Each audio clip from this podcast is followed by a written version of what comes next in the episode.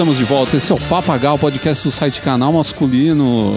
Se você não está habituado a ouvir o Papagal, eu vou lhe dizer que é um podcast voltado para o homem moderno e todas as suas necessidades, que complementam inclusive o, o conteúdo do nosso site, que é o canalmasculino.com.br. Lá a gente fala de moda e grooming, né, que é a beleza masculina, né, os cuidados com o corpo masculino mas aqui a gente também estende um pouco esse nosso leque de assuntos e fala sobre comportamento, sobre relacionamento, sobre o mundo moderno que cerca esse homem, né? Que não sabe muito bem, às vezes, lidar com essas questões todas. Uma delas, inclusive, a Bárbara Duarte, aqui, minha copilota nesse podcast. Existe copilota? não faço Depois ideia. de presidenta, né?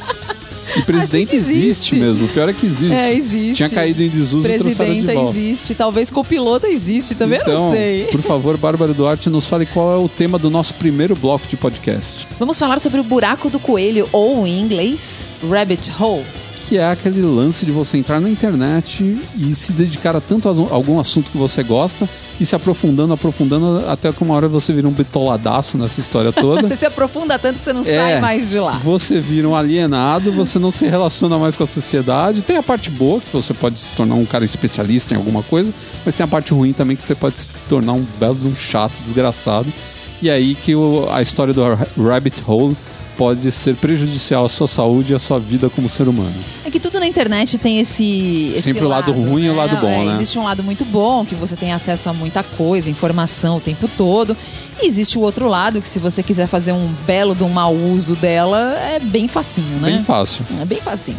No nosso segundo bloco, então, o que vem? Vamos falar de moda, o xadrez na moda. A gente vai comentar sobre vários tipos de xadrez que a gente encontra aí na, na- nas lojas para te ajudar a reconhecer o xadrez que você estiver comprando. Pode parecer bobo, mas é muito legal você entender em que situações você usa cada um desses, desses xadrezes, né, esses padrões. Então você vai começar a olhar com outros olhos para eles. E também de onde eles vieram, um pouco da história deles. Muitos deles são relacionados com a própria história da humanidade, né? Eles surgiram Sim. ali dentro de culturas. É muito legal. Né? E se tornaram populares até por causa de, de eventos eh, da cultura pop ou, ou de personalidades ou até situações históricas que permitiram o nascimento daquele tipo de estampa, né? E para fechar então o bloco de temas do nosso podcast que a gente tem, A gente vai falar sobre o crítico profissional, aquele cara que é sempre tão criticado. Pois né? é, né? O crítico é muito criticado. Exatamente. a vida do cara é feita de Você não críticas. sabe o que veio primeiro, né? O ovo ou a O galinha. ovo ou a galinha, o crítico né? ou o coitado do crítico que é criticado, né? Então a gente vai falar sobre ele e a gente vai conseguir ligar o nosso terceiro bloco, como sempre a gente faz, ao, Ao nosso primeiro bloco. É só ouvir que você vai perceber tudo certinho. E lembrando a vocês, então, que tem o nosso padrinho também. Você pode contribuir com o Papagá e com toda a gama de produtos criados pelo canal masculino, porque é uma, o nosso holding é gigantesco. Então, nós temos canal no YouTube, a gente tem o site, a gente tem Instagram e o Escambau. Então, você pode ajudar a continuar com essa, esse ciclo virtuoso da beleza e da moda masculina e também de todo esse conhecimento que a gente coloca aqui nesse podcast. Quem vê pensa que é muita coisa. Ah, a gente tenta, vai. né? Então você pode entrar em padrim.com.br barra canal masculino. Lembrando também a galera para entrar lá no na iTunes Store e votar no canal masculino. Na verdade, você não vai votar, mas você vai dar a sua avaliação das cinco estrelinhas. E se quiser também deixa um recado simpático pra gente lá. Tô lembrando disso no começo do podcast, porque faz um tempo assim que eu vejo que as pessoas não estão deixando recadinhos, eles estão votando lá, estão fazendo a avaliação. Mas não deixam nenhum É, comentário? deixa um comentário lá. Ah, Sinto saudade dos sobre é. Eu entro todo cheio não de fala vontade. mal, por favor, né? Não, eu entro todo animado lá, sabe? Aí não não, tem. tem. comentário, né? É muito chato. Deixem comentários lá, por favor. Nem que seja uma bobeirinha, dando um oi, dando um tchauzinho pra gente. Tá bom? Escreve lá, muito top. É, top, topzera. Topzera. Topíssimo. False top. então é isso aí, pessoal. Eu sou o Ricardo Terrazzi, editor do site Canal Masculino, e nós voltamos logo após a nossa vinheta. Dicas, grooming, consumo, entretenimento, papo,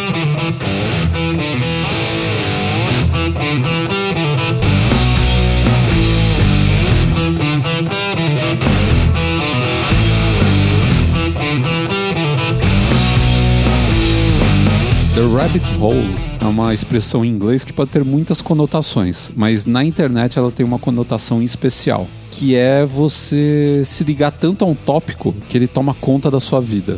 Então um assunto. Então deixe de ser um tópico, né? Passa a ser alguma coisa bem mais importante. É, ele, ele é um assunto que você gosta muito, ou que você começou a ficar obcecado por ele por algum motivo.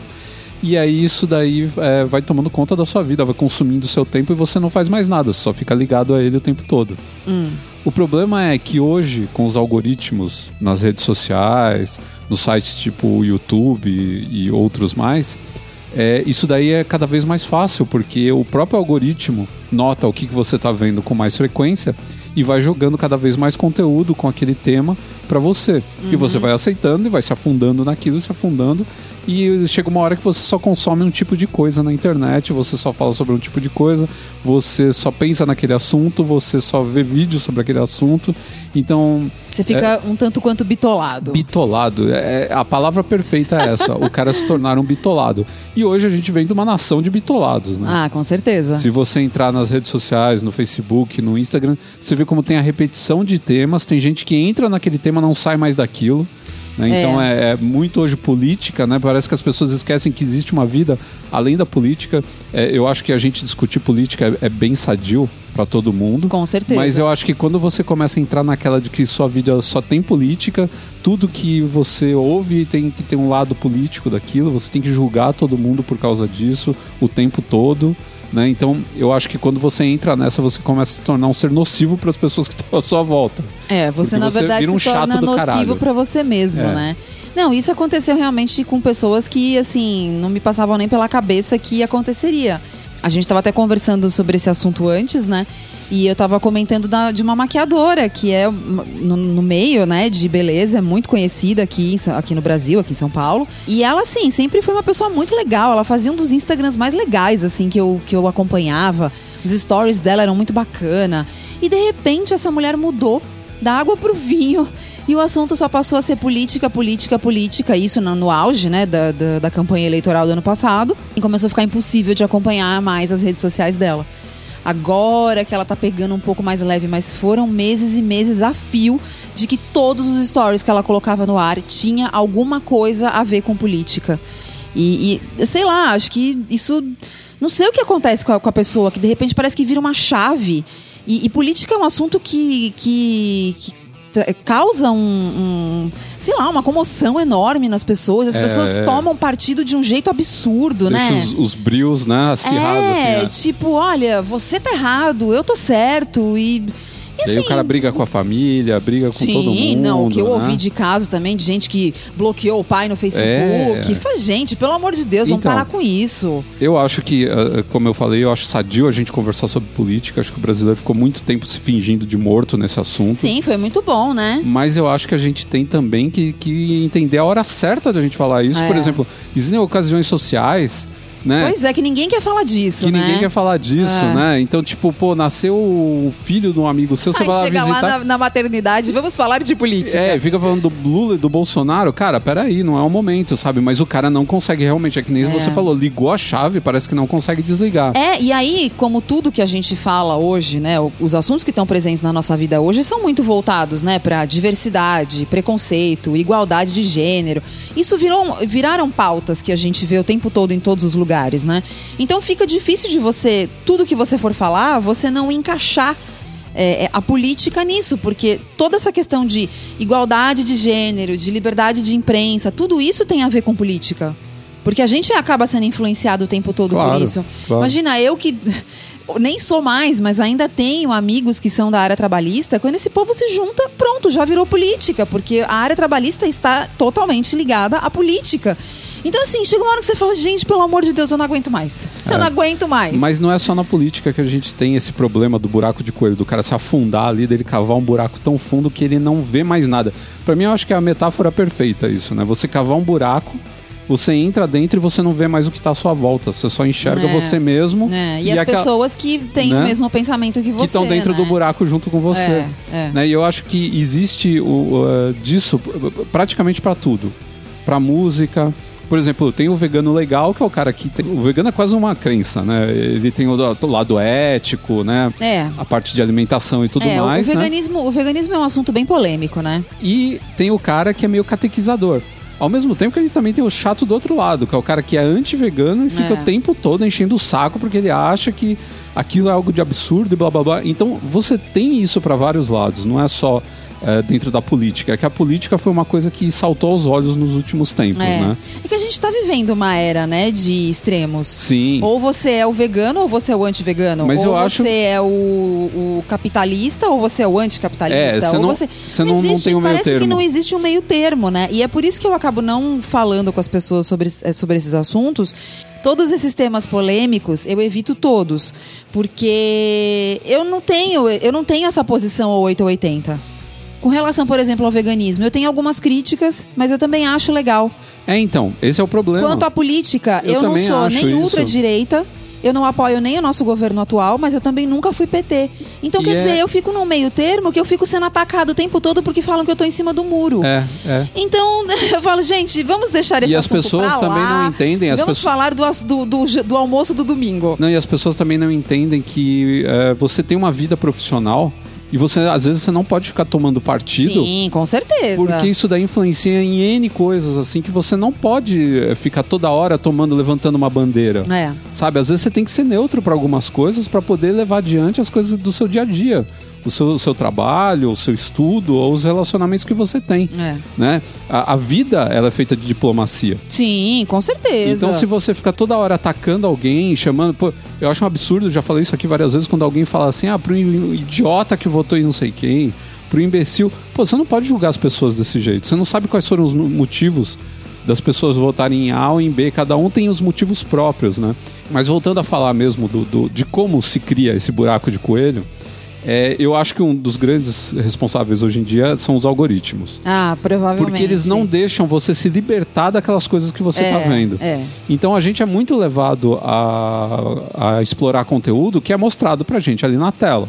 É, lógico, né? Porque tá ali, você já dá um cliquezinho e fala, opa, já... Então, então você tá num vídeo sobre, sei lá, vendo um vídeo sobre história ou um vídeo sobre cinema, alguma coisa assim, vão te mostrando outros conteúdos. Só que nem sempre você entrou dentro do YouTube, por exemplo, pra ver só vídeo de ciência. Você ia ver um vídeo ou sobre cinema, por exemplo. Quando você vê, você já tá no vigésimo, né? né? E você já tá no vigésimo. E aquele negócio que você tinha entrado pensando em fazer aquilo. Já foi, já, Já, foi embora, porque já passou quatro horas de vídeo que você assistiu É. e você tem que fazer outra coisa da sua vida, tipo dormir, acordar e trabalhar, É. né? Então você perdeu todo o seu tempo em cima daquilo que o algoritmo quis que você visse, não aquilo que você gostaria de ver, É. né? Às vezes ele é muito legal, por Então, exemplo, eu no, ia- no ia caso do dizer- Spotify. Eu ia dizer justamente isso, mas é engraçado, né? Você tá falando justamente do Spotify, que era o que eu também ia dizer. Eu gosto dessa, dessas dele. sugestões que eles dão, né? Uma coisa que hum, algumas pessoas dizem, e aí tem até a- aquele crítico, né, de música, que é o Regis Tadeu, que a gente acompanha o canal dele e tal. Uhum. Ele é bem polêmico também, mas ele é um cara das antigas, que tem uma visão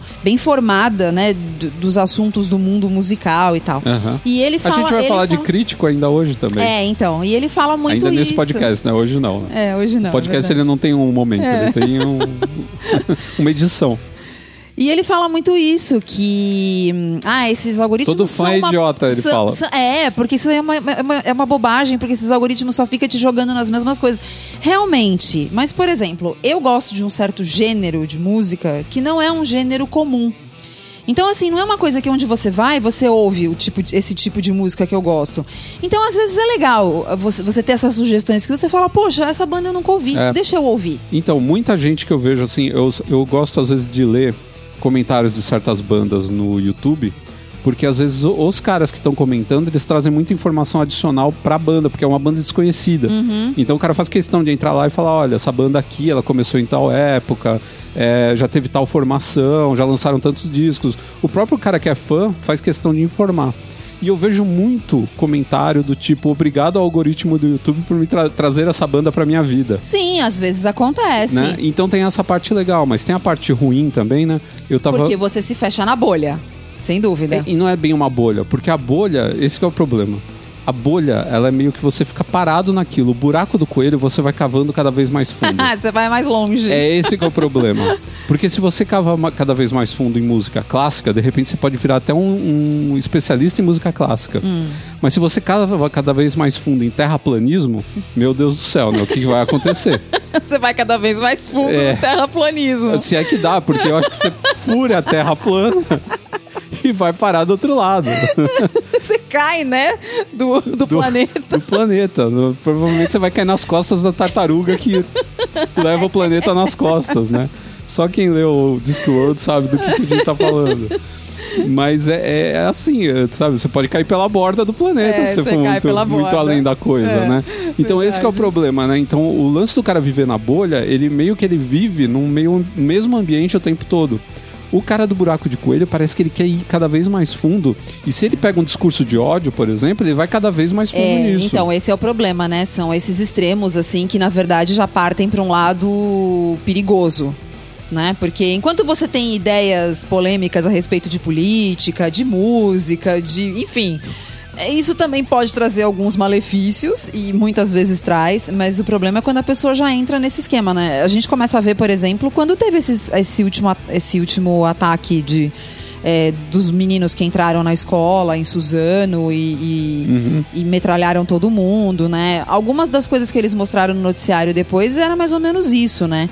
Que esses meninos, eles, eles tinham grupos em que eles se, se comunicavam pela internet que é, tinham raiva das pessoas que faziam bullying com eles. Não tô dizendo que quem tá fazendo bullying tá certo, mas você também não precisa matar as pessoas, né? Que, É, então. que fazem bullying com Mas você. o problema, e aí eu, eu tinha uns comentários lá de gente eh, chamando eles de heróis, né? É, e tudo então, mais. então, e isso é um absurdo. Que, é, você começa a ver que a coisa tá partindo para um nível sem, sem precedentes, E né? esse é mais um problema do buraco de coelho, porque quando você começa a formar uma comunidade em torno de uma ideia errada, a coisa, pra acontecer alguma desgraça, é, muito É. fácil. Porque essas pessoas começam a te, a te apoiar naquilo. Né? Então cria-se todo um ambiente onde é, a realidade está toda distorcida. Uhum. Então as pessoas elas encontram, inclusive, é, argumentos que elas mesmas distorcem, elas É, pegam e sim. distorcem e usam esses argumentos para validar as atitudes delas, por mais idiotas que sejam.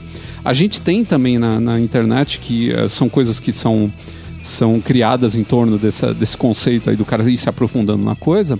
É, por exemplo, eh, isso daí são, são temas que a gente teria que fazer um programa inteiro sobre isso, porque eles são muito eh, profundos e muito controversos. Mas, por exemplo, os incels, celibatários e voluntários. Mas são como é que isso funciona? Como é que alguém é celibatário involuntariamente? ah, as mulheres não querem eles, as mulheres só querem explorar eles. Tem também os MGTOW, que são os caras que acham que as Então. mulheres estão explorando, que, é, que o- a É. sociedade é toda pra diminuir o Eu ainda- homem. você sabe que eu e, ainda E não- as mulheres poderem explorar eles. Eu ainda não. e- não- eu, eu não tive estômago ainda pra procurar mais sobre esse Então. assunto, porque eu acho que eu vou ficar enojada.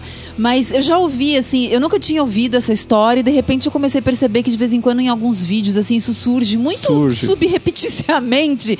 E você fala, mas do que, que essas pessoas estão É, então. falando? É interessante que isso daí, há 20 anos atrás, essa- essas coisas não encontrariam eco, então você não levaria adiante essas ideias. Mas Se na um cara- internet você consegue, Exato, né? porque, aí tem você junta um grupinho. enorme, Isso, é. você juntou, juntou um grupinho. Os caras acham que aquilo passa a ser uma realidade a partir do momento que tem 10 pessoas falando a mesma coisa que você, você fala, "Pô, não posso estar errado. É, do mesmo, É. é a história da Terra plana, de novo. Sim, com né? certeza. E a Terra plana é uma das coisas que você nota que é sedutora, porque a Terra Gente, é- é- olha, pra mim eu não consigo. Eu não consigo entender. Eu também não, Não entra mas- na minha cabeça Não. esse papo da terra pla... terra Mas- plani... terra terraplanismo. terraplanismo. Mas eu acho que tanto o terraplanismo, com a história do homem que não foi à lua, todas essas coisas, elas têm uma só base, que é a ignorância humana. A partir do momento que você é ignorante o suficiente para não conseguir entender os conceitos eh, científicos que estão por trás daquilo tudo, então como a Terra pode ser redonda, como a gente não cai da Terra se ela é redonda, sabe essas coisas assim? se você não tem, estúpidas. é, se você não tem conhecimento suficiente científico para conseguir entender isso, então você se apega aos- ao, ao conhecimento, à explicação que é da mais era simples. medieval, né? Que é aquela que cabe na sua Aham. cabeça. Então o cara chega e fala assim: não, a Terra é plana. O cara fala, faz sentido. Porque dentro da cabeça dele e do nível intelectual dele faz sentido. Né? E esses caras, de novo, são outros que vivem cavando buraco cada vez mais fundo e eles vão se enfiando nisso de uma maneira que depois eles não têm como mais sair disso. Eles já xingaram todo mundo, eles já foram ignorantes com, com a família deles, eles já pararam. Eu já vi vários casos de cara que é, acredita na Terra plana e não fala mais com ninguém da família deles. Meu Deus do céu. Porque a- na família os caras ficaram tirando o barato dele, ou sei lá, ou, ou tentaram refutar a- as, as bases dele, né? O conhecimento dele. O cara ficou bravo, ele rompeu com toda a família. Como é que esse cara, o dia que cair a ficha, tipo, pegarem um- uma nave espacial, levarem ele pra fora da Terra e trouxerem ele de volta, que eu acho que é a única maneira de provar isso pra É, ele. Provavelmente. Mesmo assim, talvez ele fale que foi, foi tudo armado, que ele, na verdade, ele não tava numa nave. Aham. né? Não tava num, num, num foguete ou qualquer coisa desse tipo, numa cápsula. Mas mesmo assim, se alguém conseguir convencer ele, como é que ele vai chegar pra toda a sociedade? Que ele Fala, riu. Gente, olha, não era bem assim mesmo. Ele riu da cara certos." dessa galera toda. E agora falar que tá todo mundo certo. Então, pra ele é uma questão de honra dele que vai ser manchada. Uhum. O lance dele ter rompido com todo mundo, todo mundo tá puto com ele, que ele não tem nem cara mais de falar com essas, É. essas pessoas, sabe? É muito profundo. E a pessoa, ela, ela se enfia tanto ne- nessa história que é um absurdo.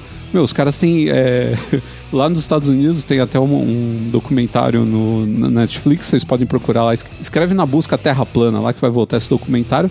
Que os caras têm convenção de terraplanistas, e aí os caras se juntam. E tem um cara lá que é tipo líder mor. Meu Deus. Você você acha que esse cara, que é um líder mor, que ele sobe lá no púlpito, ele sobe no palco pra dar palestra, ele tem um podcast, Então, mas ele tem um- gente- Você acha que esse cara um dia vai falar que ele não, né, que É, tá errado? Mas a gente não precisa ir muito longe, né? Quando você assistir, por exemplo, o Mind Hunter lá, você. Você, você vê que, sabe, as, as coisas não são como deveriam ser, né? Ninguém explica o porquê que aqueles jovens mataram pessoas amando do, do, do Charles Mason. E aparentemente não é isso, não era assim, era só um culto, mas também não era um culto. Olha aí, é tudo tão nebuloso que você mas fala, você mas as levantou- pessoas realmente mataram outras Você pessoas. levantou uma questão boa. O culto é um buraco de coelho. As Ah, pessoas sim, entram lá dentro, sim. se fecham naquela coisa É. e cada vez mais se cria regras e cada vez mais se cria histórias e toda vez que alguém vem E com você acredita cegamente, né? acredita No cegamente seu líder. e todo mundo quer é, toda vez que alguém aparece tentando refutar aquilo, o cara inventa uma nova regra, uma nova história, um novo conceito que tenta é, bater aquilo e nessa o cara vai se afundando, se afundando, se afundando até que uma hora ele não tem mais vida, né?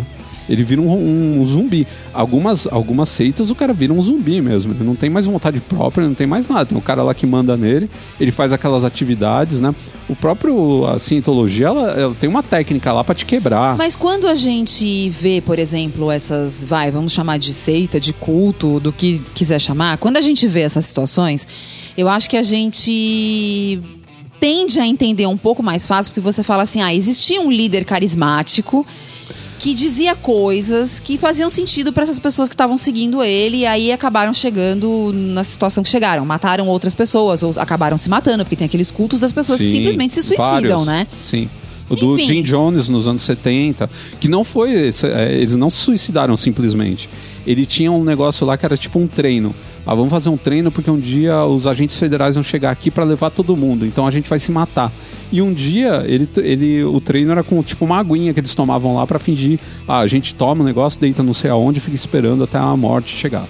E um dia ele trocou tudo por, por Então. veneno e Pois morreu é, todo morreu mundo. todo mundo. Mas a gente entende que existe esse carisma desse líder que faz uma lavagem cerebral nessas pessoas e essas pessoas passam a acreditar piamente nessas coisas. É, enfim. Agora, quando você mesmo por conta de acesso a redes sociais hoje, quando você começa a se tornar uma pessoa que se fixa em um assunto e você não consegue mais sair daquilo, aí eu acho estranho, porque tá faltando esse líder, tá faltando essa pessoa que de Não, repente então. pode estar preenchendo algum espaço vazio da sua vida. É porque você tá procurando um paralelo com esse do culto, que é onde tem um cara que é tipo um magneto que vai puxando todo mundo pra volta dele, porque ele tem carisma, ele tem uma boa lábia, ele criou uma história que convence algumas cabeças e tudo mais. A internet, o paralelo ideal é que aquele vídeo do cara dançando sozinho na rave. Você já viu esse vídeo? não. É um cara dançando todo esquisito na rave sozinho. Você fala assim, meu, olha que maluco. O cara dançando sozinho. Todo mundo sentado, uns caras mais pra longe. E a música tocando. Já era de manhã, assim, você vê que tá todo mundo já cansado, música tocando. E esse só- cara e provavelmente cara- estava cheio de Ah, drogas. sim, esse é, cara tomou é, alguma coisa pra deixar ele naquela certeza. alegria toda. De repente, junta o segundo cara com esse fulano. E todo mundo continua lá dando risada dos dois. E, meu, dá cinco minutos, até o pessoal que tava dando risada tá de pé dançando junto com os dois. Ah, sim. Porque eles come- começaram todo mundo, a partir do momento que chega num certo número de pessoas, quem tava em volta começou a se sentir excluído. Falou, ah, eu tenho que ir, eu tenho que Entendeu? participar, né? Então é assim, é o cara, ele começa a dançar, é um maluco que começa com a história. Que nem o, a- o terraplanismo, o pessoal acha que foi um cara que começou de zoeira isso daí. Ah, é ele montou uma provável. página de zoeira. Ah, eu também acho. E de repente as pessoas começaram a falar que, ó, tá certo. É incrível, as pessoas é, acreditam num conceito que é praticamente pré-histórico. Pelo amor de Deus, a gente não tinha praticamente nenhuma ciência naquela época, Ah, não, né? A gente é. não tinha o- a sabedoria que a Não, gente eu tem acho hoje. impossível você acreditar em certas coisas nos dias de hoje. E eu acho engraçado até as pessoas um pouco que negando a ciência, sendo que tudo que a gente tem hoje em dia é fruto dela, né? A própria internet que o cara Pois é, usa, né? pois é. São umas coisas absurdas, É, né? é- é, quando você começa a puxar o, o fio, é, é- é É. triste. Mas eu acho que tem uma solução pra isso, desde que o cara seja um cara centrado, ele respire fundo e fale assim: não, peraí, preciso ver o outro lado. Uhum. Então, por exemplo, alguém tá te falando que, sei lá, por exemplo, é, eu ouvi esses dias aí num podcast, que eu não vou falar pra não dizer que eu tô, tô falando mal do podcast, mas tinha um ufólogo. Não vai citar nomes. Não vou citar Ah. nomes, são amigos nossos. Um ufólogo muito conhecido estava falando sobre o caso de Roswell. Ah. E ele falou que uma das tecnologias provenientes do disco voador caiu em Roswell Hum. foi o velcro, porque ele foi tirado das roupas dos, dos ETs. Isso foi em 47. Se você olhar na Wikipedia, você vai ver que em 48 o velcro foi inventado na Suécia. Ou seja, o próprio cara, ele não deu um Google pra falar uma besteira É. dessa, entendeu? Ah, foi também. é, o laser é proveniente disso. Existem é, conceitos que, que são conceitos mais é, primordiais do laser, vamos dizer assim, né? Dos anos 30, 40. Né? Então já tinha-se já uma ideia que era possível fazer o laser. E aí, com a evolução da tecnologia, em 60 conseguiram fazer o primeiro laser funcional. Então, todas essas coisas, se você dá uma gugada, você vai ver que o cara tá falando besteira, entendeu? É, mas a gente acredita no que a gente quer acreditar, né? Então, esse que é o Então. problema. É. Né? Pra que tentar ser mais inteligente se eu posso, com a inteligência que eu tenho hoje, compreender o mundo de um jeito muito mais simples e idiota? É, mas, Mas não dentro- é assim que funciona, Mas né? dentro da comunidade onde o cara tá com aquele monte de gente, todo mundo dá um tapinha nas costas dele e fala "É isso aí.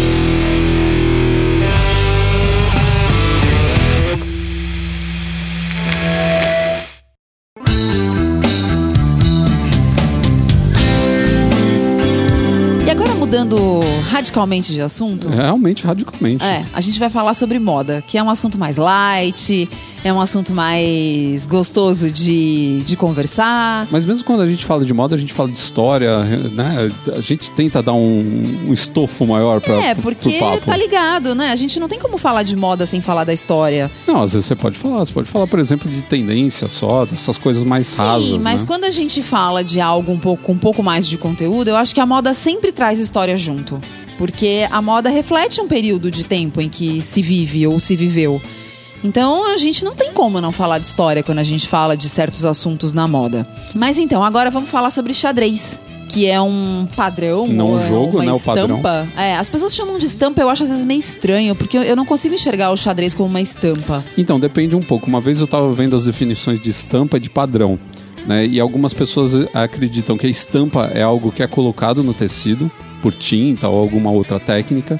E o padrão, ele é parte do tecido. Eles Uhum. são fios de uma cor que criaram um desenho dentro daquele tecido, né? Então, na hora que você faz a fiação, né? que você faz a tecelagem, você já cria aquele Uhum. desenho dentro do tecido. Então eles chamam de padrão aquilo e de estampa o que é inserido no tecido via tinta ou alguma outra técnica. Calor, hoje tem o laser, né? Que também Bom, faz então desenho. acho que a gente pode dizer que é uma estampa. Algumas. Ah, né? Tem Por alguns, esse conceito. Tem alguns xadrezes que não são, que eles são padrão, eles são parte da, da, da própria. Oh, meu Deus. Então É, pode então, ser as duas coisas. Pode ser um padrão ou uma estampa, né? Mas pode chamar de padrão. Porque ele se repete, né? O padrão, na verdade, se a gente for pegar Sim, é a por palavra isso que eu acho ao pé que da letra, é, isso. a estampa eu não sei, na minha cabeça a estampa é sempre uma coisa que ou vem Um um, screen ali, pá, né? É. Ou você tem aquelas estampas florais, aquelas, né, que, que, que, sei lá, na minha cabeça quando falo em estampa eu sempre penso... Eu geralmente chamo de padrão mesmo. É, eu também gosto de chamar o xadrez de padrão. Mas é, a gente às vezes compra ou vê as coisas na, na, na loja e fala, olha, xadrez. Mas são tantos tipos diferentes São. E as pessoas geralmente não conseguem identificar. É, quais são é, esses é um tipos é, de, de E xadrez. E é legal de entender. E a gente vai fazer algo mais difícil, que a gente vai tentar explicar isso só em áudio sem as pessoas verem uma imagem. É uma tarefa um pouco mais difícil. Mas eu acho que não é tão complicado assim. É só a gente citar os exemplos aqui. Eu acho que todo mundo vai, vai conseguir visualizar. É, Eu acho que um dos mais emblemáticos, eu acho que justamente por causa dessa, dessa parte de história, é o xadrez tartan.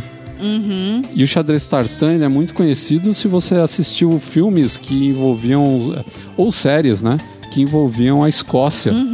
Na verdade, existe até alguma- alguns erros imprecisões nos filmes. Por exemplo, no Coração Valente, eles já usam o saiote, né? O kilt. E naquela época não se usava, se não me engano, não se usava nem o kilt, nem o xadrez tartan. E uma coisa muito legal dele é que ele é usado para identificar os clãs, né? Então cada clã lá na Escócia tinha o seu próprio desenho. É, que eu acho uma isso- ideia isso bem é- interessante. isso é muito né? legal, né? Ele é tipo um estandarte da família, né? Um brasão, né? É, você muito tinha o sobrenome A ou B. E aí você isso. tinha É o o Mac, padrão. algum, o Mac alguma coisa, Mac né? alguma coisa, né? E você Isso. tinha o. Eu adoro o McTavish. É, McTavish, é Eu legal. acho muito escocês, é muito legal. E aí você tinha ah, esse padrão ligado, né? As cores, a forma como a- a- elas se interligavam. E então você tem o xadrez tartan vindo daí, né? Vindo da Escócia, dessas famílias. A origem são as famílias. Então você reconhecia pela, pelo, pelo kilt, né? Principalmente. E também por aquele... Eles, eles usavam um tecido no, no ombro como se fosse Uma cruzado. capa, né? Um chale, né? Como se fosse um chale mesmo, que acho que eles usavam até pra proteger do frio. Isso, que eles prendiam com também- tipo um broche. um- Isso, era muito bem legal. Quem- Quem assiste Outlander já viu isso, Isso. muitas vezes na série, né? Eles estão sempre com, com esse chale. E esse chale também tem o mesmo padrão do, do kilt. Isso é bem legal, né? As mulheres usavam a, a saia também com esse, com esse mesmo padrão. Era bem legal, assim. Eu lembro que a primeira vez que eu ouvi falar que o, o xadrez tartan, na verdade, era isso, né? Vindo da, proveniente dessas famílias escocesas, eu achei muito legal. E a- o, visualmente, né? Geralmente ele é, ele é feito com cores frias, né? Ele é, é bem, bem do- da, da região ali, né? Europeia, daquele lugar. Então eles usam aquelas roxo, Uhum. verde, né? Um pouco de vermelho. Aí tem umas pitadas de umas cores um pouco mais É, fortes e é. tal. E é engraçado como ele migrou, por exemplo, os punks usavam. É. Né, o tartan nos anos 70, É. né? Ficou uma coisa. É, o tartan tem cara mesmo daquela região ali, né? Escócia, Inglaterra, e não tem nada a ver com a Inglaterra, né? A origem Uhum. é escocesa, mas ficou com essa cara, né? de ilhas britânicas, É, né? De, de- eu daquela, acho muito legal. Aquela parte eu adoro. do mundo. Acho um e hoje, super bonito. e hoje se aplica ele em tudo, né? Você tem gravata com tartan, É. você tem calça, você tem camisa. Hoje o xadrez tá em tudo, né? Sim. Tartan, na verdade, ele tem um primo que a gente não considera, mas ele é também um tipo de xadrez que é. É um tartan, que é o lenhador. Uhum. O xadrez lenhador, na verdade, é um tartan. Ele foi trazido da Escócia por um cara que fazia. que é, era o xadrez da família dele. Ele é um pouco mais simples até que os- o, o tartan normal que a gente É conhece, porque né? ele envolve duas cores só, né? Só duas cores, É. né? E em faixas grossas que se É. cruzam e criam semitons, né? E é muito engraçado porque ele usava esse. eh, Ele trazia os tecidos lá da, da Escócia, ele usava como moeda de troca com os índios. E aí o que, que os índios davam pra ele? Pele de búfalo. Hum. Ele pegava a pele de búfalo, dava para os índios o, o xadrez. Os índios gostavam daquele xadrez e você vê até em alguns filmes eles usando esse xadrez para cobrir o cavalo.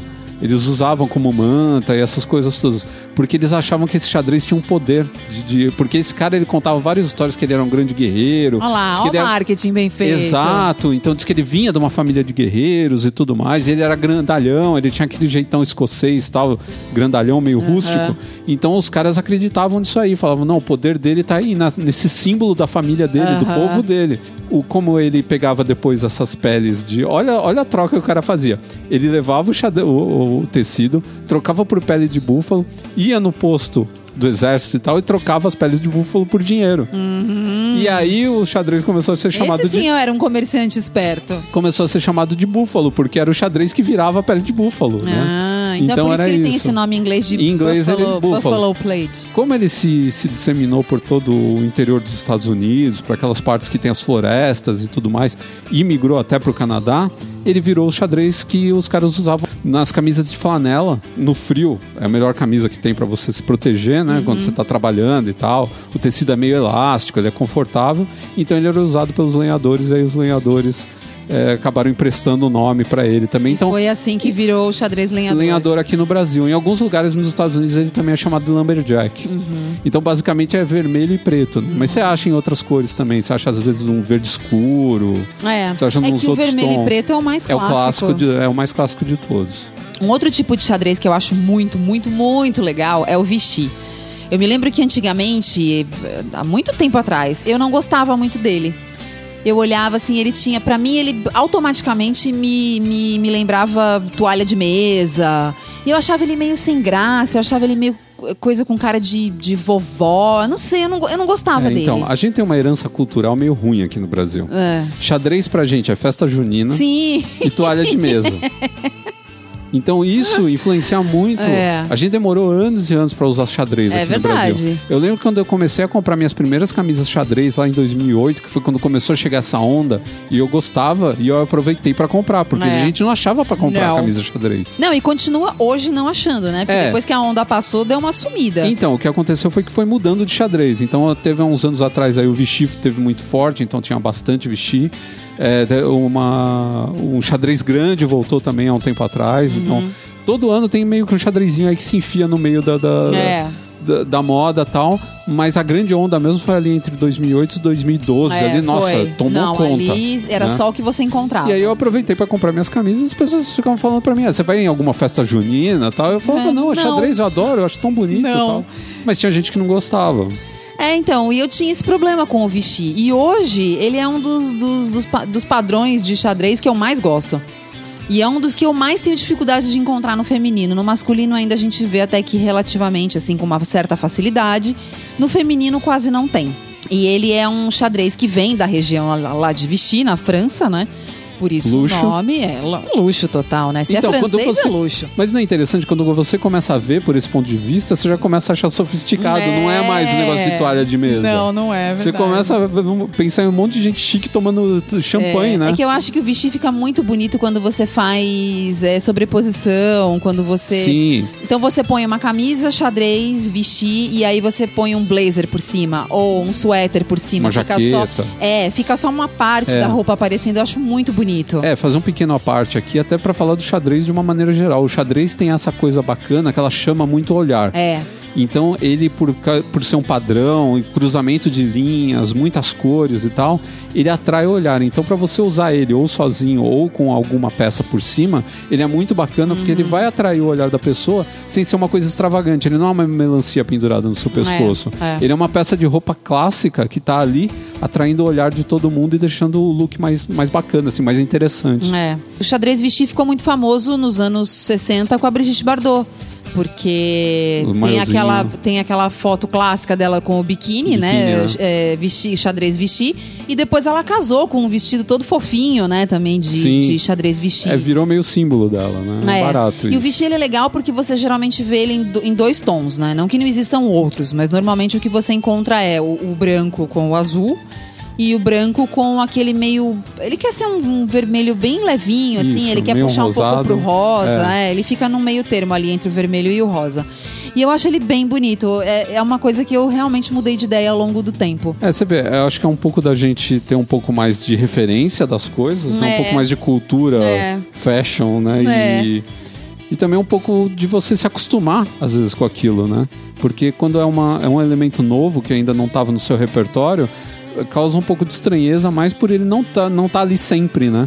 É, Mas é bom que não você- visualiza como usar. é, né? então, mas você sai do lugar comum, né? Você É. sai da, da ah, zona eu de acho, conforto. eu acho o xadrez, no geral, maravilhoso, né? Se a gente for falar do próximo, que é Burberry, né? Que é. É, o xadrez Burberry ah, é muito esse eu acho Porque é um xadrez criado por uma o grife. supra-sumo do xadrez. né? É muito interessante É. isso. É um, é um xadrez que foi criado para ser o forro do, do, do é. trench coat. Não, Burberry é. A história desses caras é um negócio assim.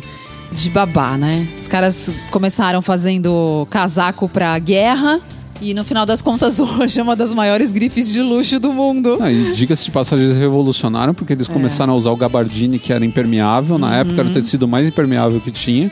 A ideia era que os soldados ficassem secos nas trincheiras, né? não pegassem doença e não passassem frio. Não, e ele é todo funcional, né? O casaco. Ele tem Sim. aquelas, aqueles martingale pra você colocar a arma. E, a, e Nossa, as- é muito legal. E o muito. martingale também serve pra. Na verdade, aquilo não é um martingale, é uma dragona. Ah, tá. Porque existe uma Ah, eu diferença. confundo. Olha lá, o momento. momento vamos tirar a dúvida.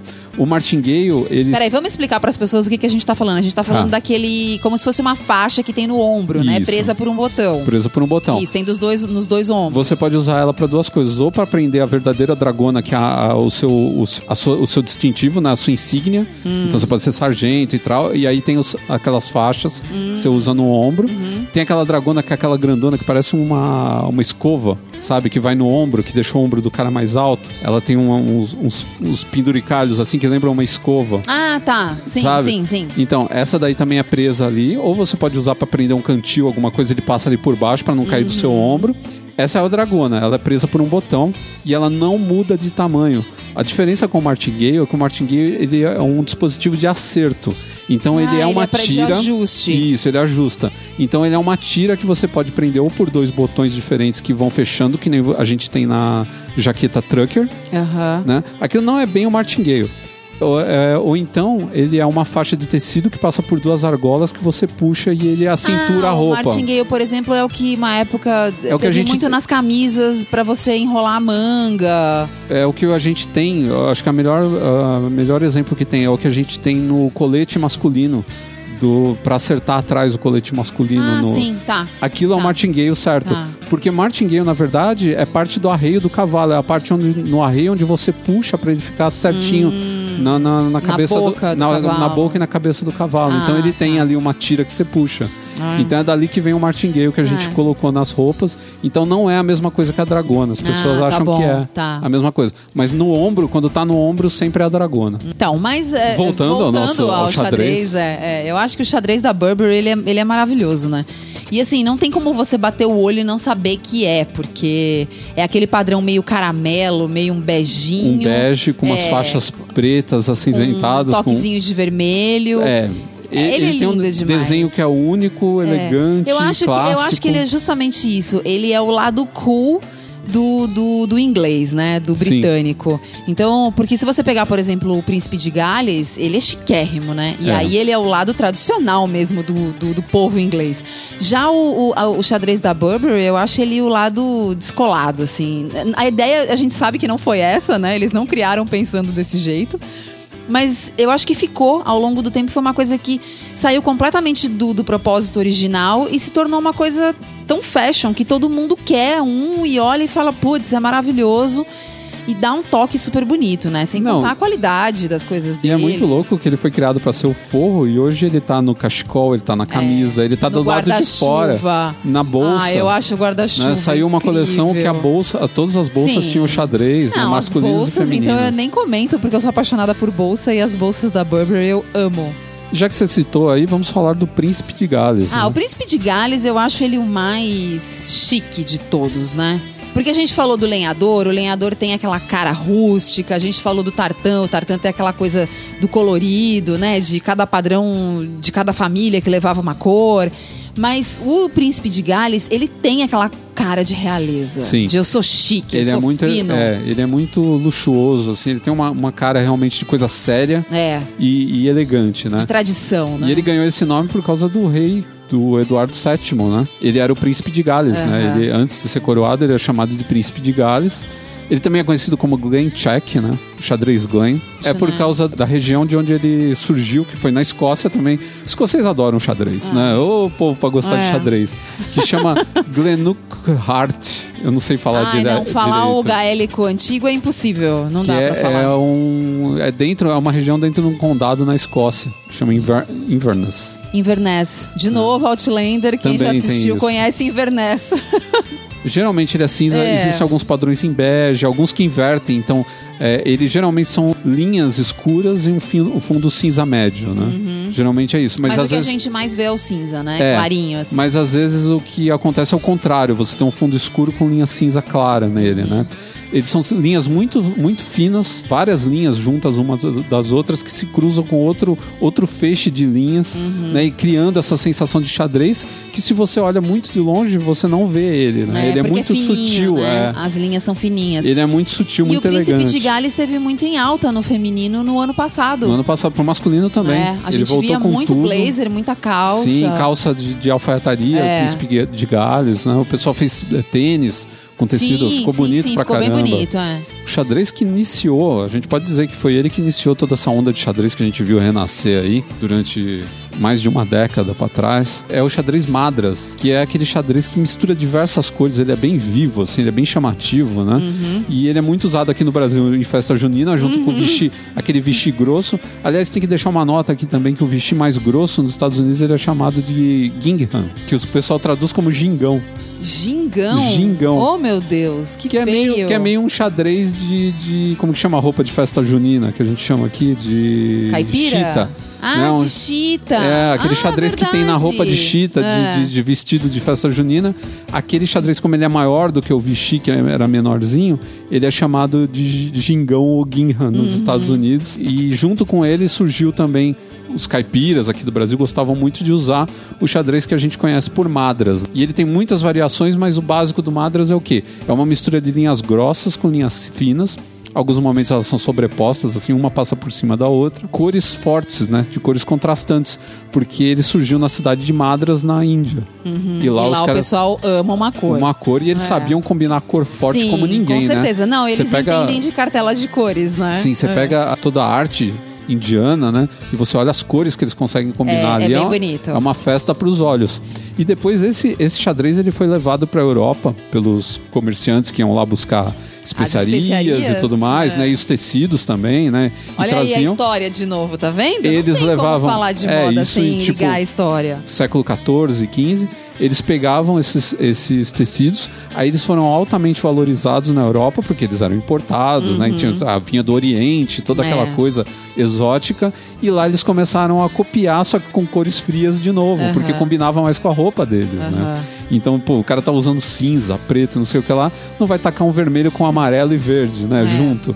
Então eles começaram a fazer os xadrezes que eram os Madras, só que uma versão paraguaia do Madras da, da, da não, não fala Escócia. assim, é uma versão europeizada. Europeizada do É, Madras. do Madras. E é interessante porque existe também o, o tartan, existem alguns tartans feitos nos Estados Unidos, inclusive que simbolizam cidades, simbolizam famílias de lá também. É, por com conta outras da, cartelas da de cor. imigração, né? Com Sim. certeza. E com outras cartelas de cor diferentes das usadas no, na Escócia. E o Madras acabou migrando para um monte de tipo de roupa também. Você tem hoje até blazer e Madras, que são super vistosos, assim, nem todo mundo tem, tem coragem de usar, né? Você tem gravata borboleta com esse tipo de xadrez. Ah, eu acho super bonito. Eu acho bonito Eu também. eu acho também. ele muito alegre, né? Ele Ele é, é. muito descontraído, ele é muito jovem. É. Né? É o tipo de roupa que cai bem no jovem, cai bem em pessoa de qualquer idade.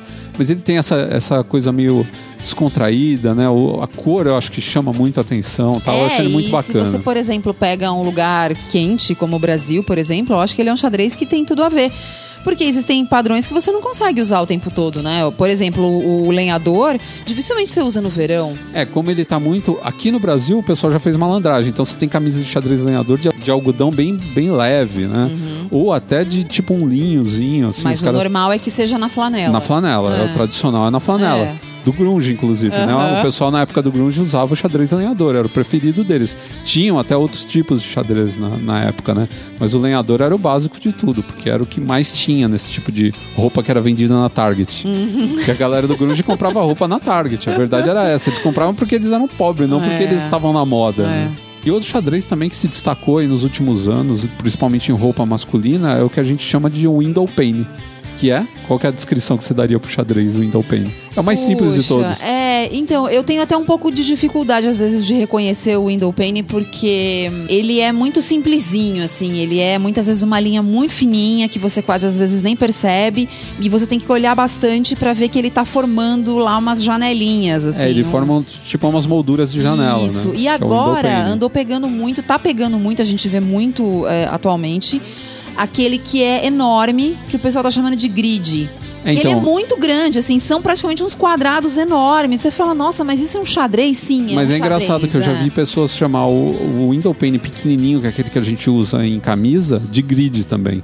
Ou então de É, checked. eu- Na eu- verdade, checked é o xadrez que a Vans usa. Que é aquele que parece o tabuleiro de xadrez. Ah. Aquele seria o checked played. Agora, o xadrez que o pessoal chama de grid é esse realmente.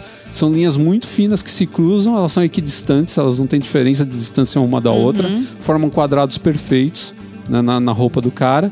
E elas são interessantes porque elas matam um pouco E aquele. das mulheres também, porque o grid Sim. tá muito em alta no feminino. Sim, os xadrezes que fizeram sucesso na alfaiataria masculina estão migrando para pra É. roupa feminina aos é poucos. porque aos poucos a roupa feminina tá caindo um pouco na alfaiataria, né? Tá, tá. Então, é claro que acaba o padrão, acaba vindo junto, né? E é- ele é interessante porque ele consegue tirar a roupa do, do por exemplo, a alfaiataria daquela coisa lisona, né? Uhum. Então, ao mesmo tempo que ele é discreto, ele consegue tirar aquele liso todo e colocar um pouco de padrão naquilo Uhum. e deixar um pouco mais interessante. Esse é um tipo de xadrez que eu não sei a origem. Eu nunca vi assim alguém falar de onde veio, quando foi que começou, mas ele é tão simples que eu acho que se bobear, ele já existia por aí há muito tempo. É. né? Existem tecidos com xadrez que foram encontrados em tumba de faraó. Sabe? O- O Nossa. xadrez ele não é uma novidade. As pessoas já tinham a ideia de cruzar né, as linhas e fazer desenhos e, e criar alguma coisa que chamasse a atenção do olhar das, da- das outras pessoas. Então você vê que é, é algo que está meio que no inconsciente do ser humano, né, esse desenho. E então esse daí é um que eu não sei te dizer quando foi que ele surgiu. Ah, não importa. O que importa é que eles são todos lindos e maravilhosos e todo mundo adora.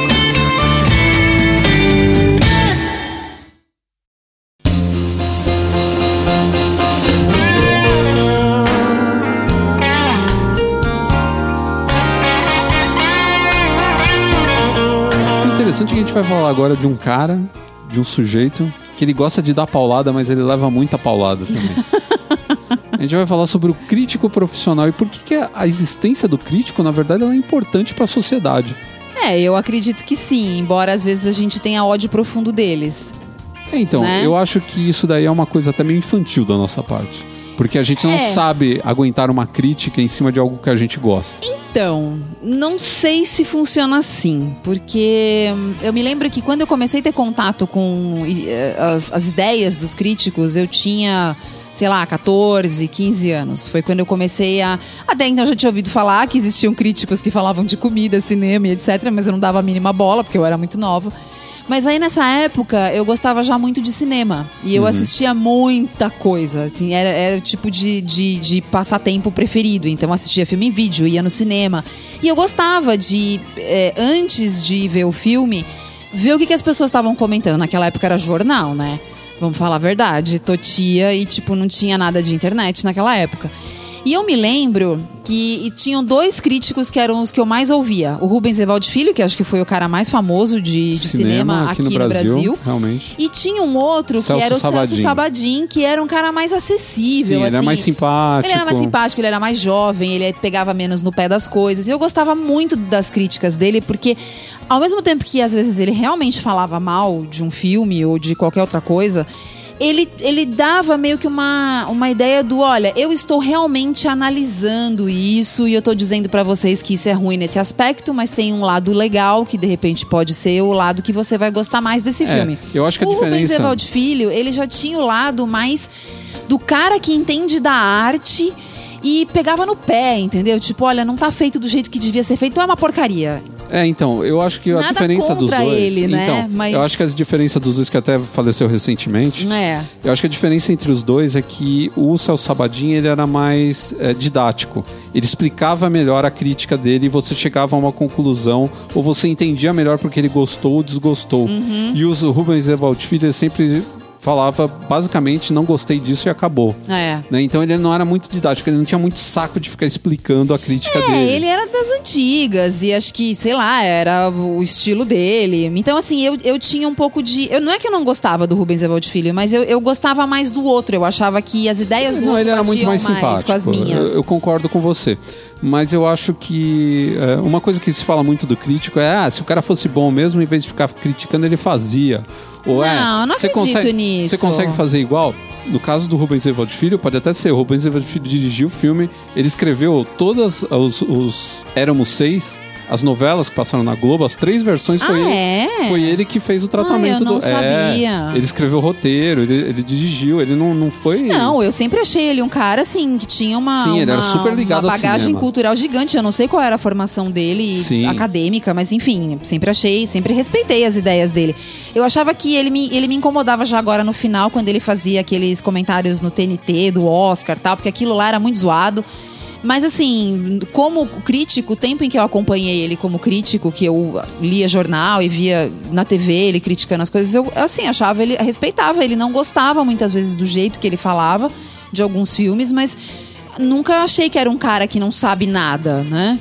Mas meu ponto a respeito do crítico é o seguinte: eu acho que sendo ele bom, sendo ele ruim, ele falando a favor do que você gosta ou contra o que, é- que você gosta, eu acho que o crítico é necessário para você pensar a respeito daquilo que você está consumindo, ou vendo, ou adorando, ou sendo fã, sabe esse tipo de coisa? Porque o crítico ele pode te fornecer uma visão que você ainda não teve daquilo. É. Então, quando você começa a se enfiar, e olha lá a gente se ligando de novo No primeiro no bloco. primeiro bloco, você começa a se enfiar no buraco do coelho, o crítico pode ser o cara que te faz tirar um pouco a cabeça de lá de dentro, olhar pra fora e falar não, é, realmente tem outros pontos de vista de- desse de- disso que eu tô consumindo, né, desse filme que eu gosto, desse livro ou dessa música que eu não tô notando, né? Então, é, um problema muito grande que eu vejo hoje em dia é que eu vejo que muita gente sem conhecimento profundo de algumas coisas quer se achar o rei da sabedoria. Então, ah, tal cara falou mal de um álbum de uma banda que você gosta. Aí o cara fala, ah, esse cara é um ignorante, idiota, não sei o quê. Não, cara, o cara deve ter alguma base. Geralmente o crítico, ele faz a crítica embasado em alguma coisa. Muitos deles, por exemplo, de cinema, geralmente é formado em cinema. Uhum. O de música, muitos deles são músicos profissionais ou...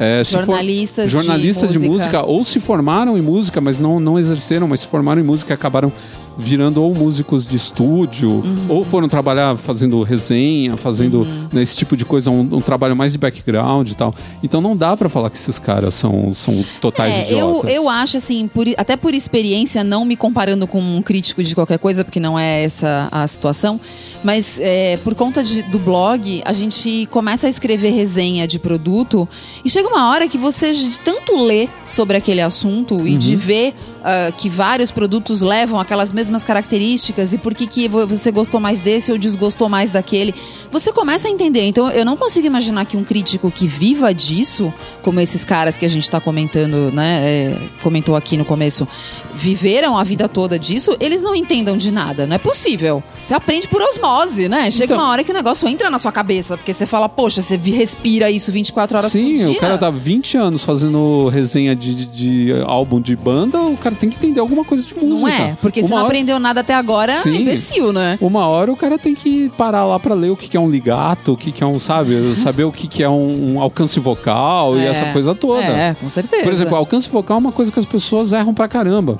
Porque muita gente fala assim, ah, fulana tem um alcance vocal muito alto. E na verdade, quando você fala de alcance vocal, não é a nota que ele atinge. É o quanto tem a distância da nota mais grave pra nota mais aguda que aquele vocalista atinge. Então não é, ah, fulana consegue chegar num, num lá, não sei quantas oitavas acima. Não, mas isso não é alcance vocal. E quanto ela consegue pra baixo? Quanto de, de grave ela consegue fazer? Aí do grave, do mai- da nota mais grave até a nota mais aguda, esse é o alcance vocal dessa pessoa. Então são não sei quantas oitavas. Tipo a Katy Perry, que eu, eu vi falar que acho que são quatro oitavas que ela consegue.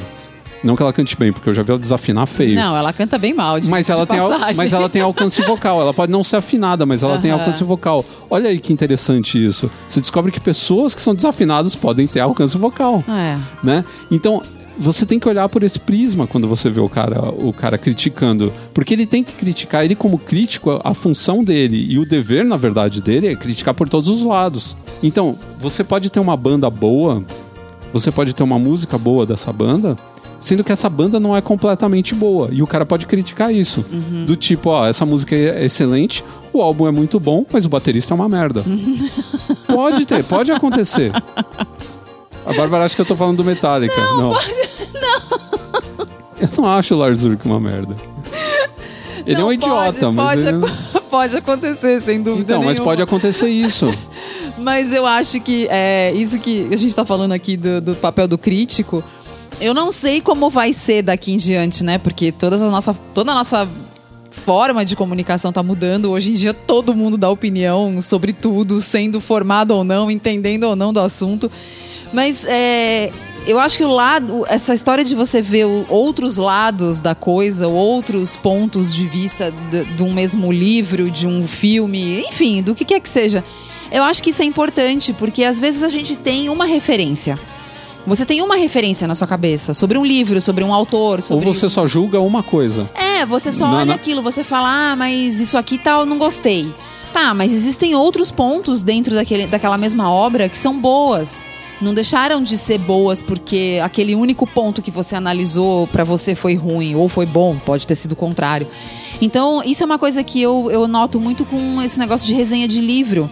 Por conta de vestibular, eu, eu passei a ver as coisas de uma forma diferente. Porque o que, que era a minha referência de antigamente, de quando eu era estudante? Ah, eu li o livro, fazia aquele resumo babaca de colocar quem são os personagens principais, o enredo e o que, que aconteceu na historinha e tal.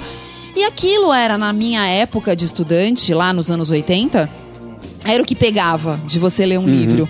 Hoje não, hoje a internet te mostra vários booktubers aí.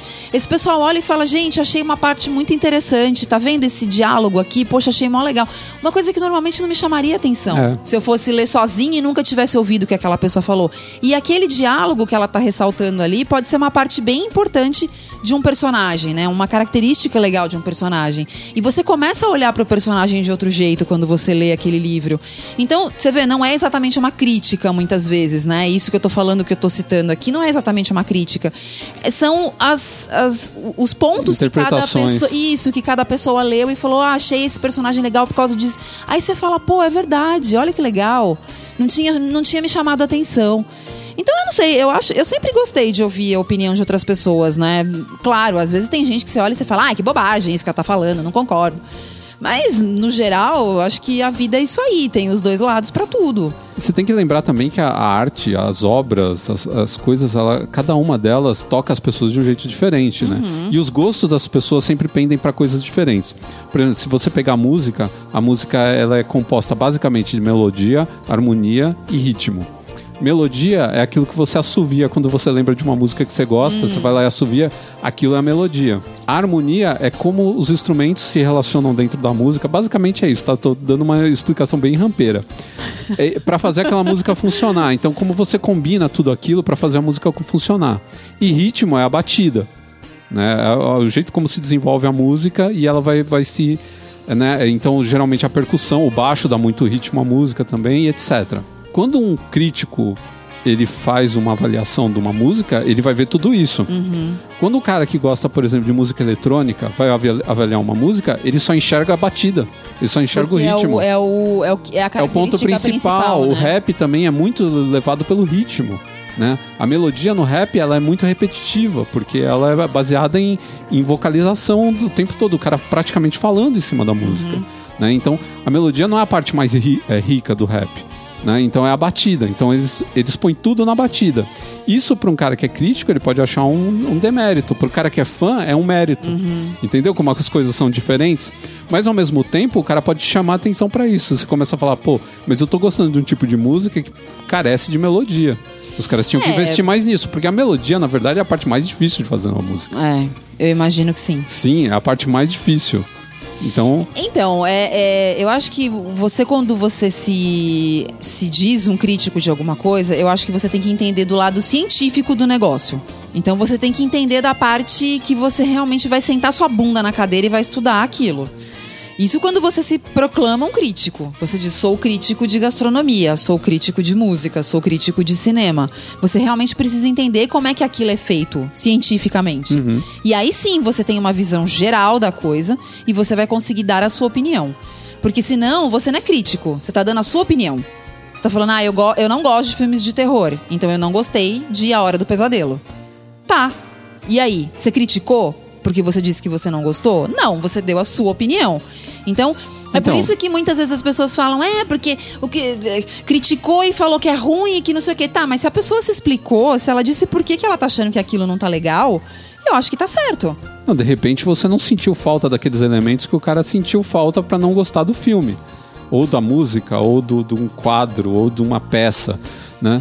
Mas se o cara sentiu falta daquilo, é um direito dele de reclamar que aquilo foi. E aquilo é Tá a profissão omisso. dele, não é? Ele Sim. não tá sendo pago pra dizer a opinião dele, porque ele é um cara que estudou sobre aquele Sim. assunto e ele tem embasamento pra poder fazer uma crítica. Então, eu acho que a gente, é, eu- eu- que nem eu falei no começo desse bloco, eu não sei pra onde isso vai ao longo do tempo, se a gente vai continuar vendo nomes assim de críticos, como a gente citou o, o Rubens Evald Filho. Filho, né? Existiam muitos outros, mas foi o exemplo que mais me lembrou assim na hora. Então, eu não sei. Eu acho que talvez, assim, com o nível cultural que a gente vem tendo ultimamente, talvez já não apareçam mais tantos. Não, até porque, e a gente tem de novo uma ligação lá com o nosso primeiro bloco, a gente tem um problema hoje dos não críticos. Que são as pessoas que têm medo de criticar alguma Ah, coisa pra não levar pedrada É. e não perder seguidor. Porque a É. gente tem essa também. Então é, você chega. exato. Então você pega, por a exemplo. gente vive na era dos likes, É, né? então você pega os canais de música que o cara faz reação de música, aqueles caras react. Então vou ver o clipe da música tal e vou fazer a minha reação pra vocês verem.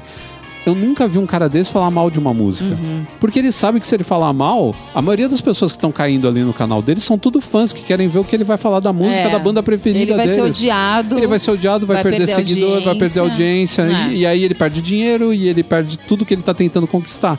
Então esse cara não é um cara que, que você pode acreditar na palavra dele. Por exemplo, o crítico, ele era pago pra falar mal de alguma coisa. É. Né? Se ele tivesse que Não, falar na mal. verdade, é, não é que ele era pago pra falar mal, ele tinha a A liberdade, de falar bem ou mal, né? Né? Isso é uma coisa que eu gosto do canal do Regis, que a gente tava de novo falando dele no começo do, do, do bloco. Ele é muito honesto com as coisas que ele fala, Sim. né? Tem hora que ele, ele realmente é chato. Tipo, ele fala, ah, isso daqui é uma merda. Mas ele explica por que, que aquilo é fica, uma e merda. muita gente fica queimada, que nem ele desceu o pau no Metallica, porque o Metallica tá. O meet and greet do Metallica aqui no Brasil tem coisa de 9 mil reais. Nossa. Porque você vai andar pelo camarim dos caras, você vai comer uma coxinha com eles. Deus você... me livre, eu querer comer coxinha com o Lars Zurich, aquela É, mala então, sem alça. Sei lá, você vai fazer um monte de coisa lá junto com os caras nos bastidores, não sei o Vai que lá. nada, porque eles não vão deixar você nem tirar uma foto com eles Então, direito. mas o- os caras, pô, tem uns meet and greet desses que os caras não deixam nem você chegar perto do músico, é Não. nojento o negócio. É.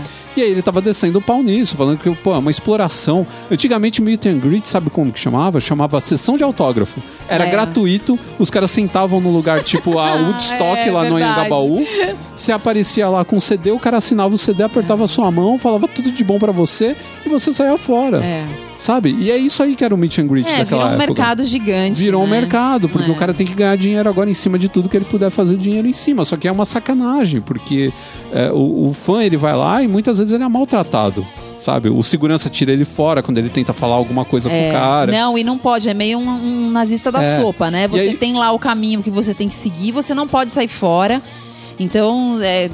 Tipo, você comprou o autógrafo ou você comprou a foto? É, e só. Não pode querer os dois. Acabou. Né? E aí os- tinha um monte de gente descendo o pau nele falando: é, o cara tá criticando o Meet and Greet aí, tá vendendo caneca do canal dele no. no no site, ele não tá vendendo coisa pra fã também? Meu, é completamente diferente, pelo É, amor de Deus. completamente O diferente. cara tem um canal, ele vive dessa porcaria desse canal, ele tem que O tirar algum Metallica dinheiro. não, né? Pô, os caras estão É. voando de jato por aí. Os caras, o, o, é. o- o baixista, quando entrou na banda, eles deram um prêmio de um milhão pro cara só por ter entrado na É, olha, banda. o Metallica pra mim ele virou um case de. de... Do que não fazer, né, Ai, como banda. É, eu pelo também. Amor de Deus, que banda tosca. Nossa, pensar que eu fui tão Eu fã gostava. de Metallica, meu Deus. E nossa, eu vi, andei vendo os vídeos aí que estão uma tristeza. É, pois Porque, é. nossa, James Hetfield não tá cantando, o Kirk Hammett não acerta uma nota no Diabo do Solo. Pois é, mas, não agora, não. agora eu vou dar uma de. Tá vendo? Estamos criticando, vai vir gente. Os Sim. haters vão vir em cima da Não, gente. mas agora eu vou dar uma. Vou encerrar esse bloco aqui dando uma de Regis Tadeu. Eu acho que se a gente continuar com o nível intelectual da nossa juventude tão baixo como tá, ele, ele fala muito isso, né? Que o nosso jovem hoje ele é muito.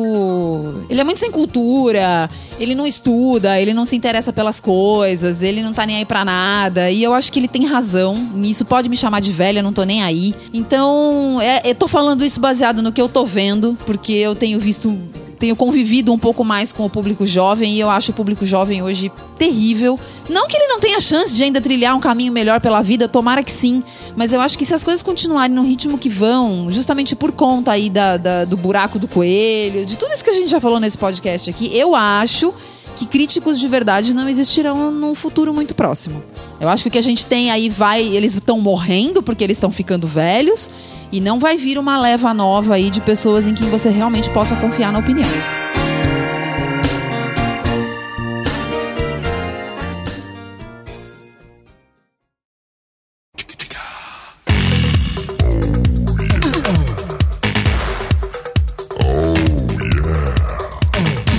Leitura de e-mails, aquela hora feliz, quando nós damos a nossa voz aos nossos ouvintes, porque a gente tem que ler os e-mails com a nossa voz fingindo que é o ouvinte. Né? Com certeza. A, a outra alternativa seria pedir para eles mandarem os arquivos de voz, né, de, de, de áudio, pra gente tocar aqui e depois fazer os devidos comentários. Mas eu acho que isso dá muito trabalho. Dá muito né? trabalho, com certeza. Vamos só pelo comentáriozinho normal, que tá tudo bem. Então você, se quiser, pode fazer um comentário ou enviar o seu e-mail. O e-mail é papoh.canalmasculino.com.br O comentário você pode deixar lá no site. Eu até gosto mais que vocês deixem um comentário lá na publicação do podcast, porque aí já cria um ambiente de conversa entre as pessoas, entendeu? Sim. De repente alguém complementa o comentário que você fez Sim, tal. com certeza. Então é legal de criar essa, esse ambiente assim Mas é que as pessoas conversa. estão cada dia com mais preguiça de deixar comentário Pois no é, site, tem né? que escrever tanta É, coisa e é. tal. Não é que o, o pessoal é, é mais complicado, você tem que encontrar a publicação, entrar Sim, nela. é tal, ó, ó. verdade. E é, é geralmente mais confortável fazer isso pelo computador, né? Então, como as pessoas hoje ficam muito no, no celular, né? É, É, mais então. difícil. A gente entende, mas lá seria mais um lugar mais legal, né? Mas claro que também você pode mandar pelo formulário de contato do site. Tem nossas redes sociais também, procura arroba canal masculino em todas elas, desde Facebook, Instagram e etc. Você pode entrar e encontrar o canal masculino lá. Nosso- Também me sigam no Instagram. É. Vou fazer o meu jabá. Pode fazer, pode Bárbara fazer. underline Duarte underline. Você vê que ela gosta de um underline. né? Não, eu não gosto. Eu fui obrigada porque Ela Bárbara curte. Duarte era comum e já tinha mais uma outra pessoa na minha frente. Você devia ter inventado alguma coisa. Ah, o quê? Vou ficar Sei colocando lá. número, fica horrível, fica aparecendo aqueles e-mails, sabe? Tipo, fulano de tal 66. Ué, por que que você não Aí fez você fala, Bárbara "Ih". Duarte oficial? Puta, porque isso é cruel, Bárbara Duarte né? real. Isso é cruel. O Podia real ser. oficial é ruim demais. É isso aí. Outra coisa legal de colocar os comentários no site é porque a gente vê a carinha de nossos. Alguns deles, né? É. Alguns Não, de apesar nossos. que no Instagram também dá pra ver, né? É, aparece, aparece o avatarzinho do rapaz É, ali. é. Eu estou vendo aqui o, o Andy Gar- Anderson Garcia, que ele também assina às vezes como Andy Garcia. E tô vendo aqui que ele, ele ostenta uma barba. Que, ó, tá vendo? Já, já tem uma informação sobre o cara, ele ostenta Ele, barba. ele tem barba. Você pode ler esse comentário pra gente? Ótimo episódio. Já começou o comentário bem, né? Gosto especialmente quando focam no conteúdo de moda masculina, que é o que me trouxe até vocês. E vocês são bons nisso. Ha.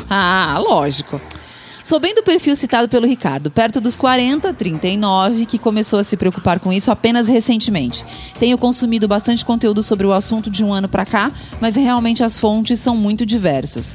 Gostei das dicas que deram, algumas já pratico e acharia muito legal a ideia do curso. Seria ótimo pra gente, mas é uma ótima ideia pra vocês também. Como desenvolvedor de software, eu sempre me arrependo de não ter investido na construção de um produto para lucrar em cima dele depois de pronto.